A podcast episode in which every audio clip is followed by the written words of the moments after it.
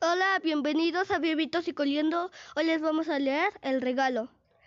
Una maestra en el día de su cumpleaños estaba abriendo todos los, los regalos que le habían hecho cuando de pronto se le acercó a una niña que llevaba una flor naranja en su mano.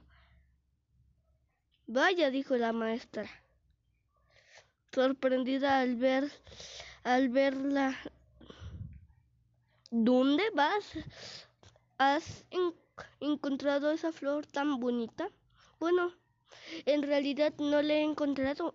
He ido a buscarla. Esta flor que, solo crece en las partes más alejadas del bosque, justo a, a la orilla del lago.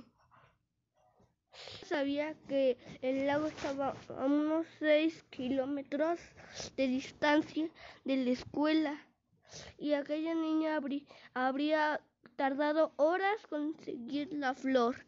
Se emocionó tanto que no pudo evitar derramar lágrimas. Muchas gracias, muchas gracias.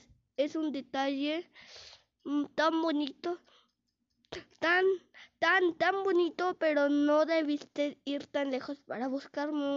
Bueno, contestó la niña. Es también forma parte del regalo. Y acá está el dibujo. Adiós, cuídense, les mando saludos, bye.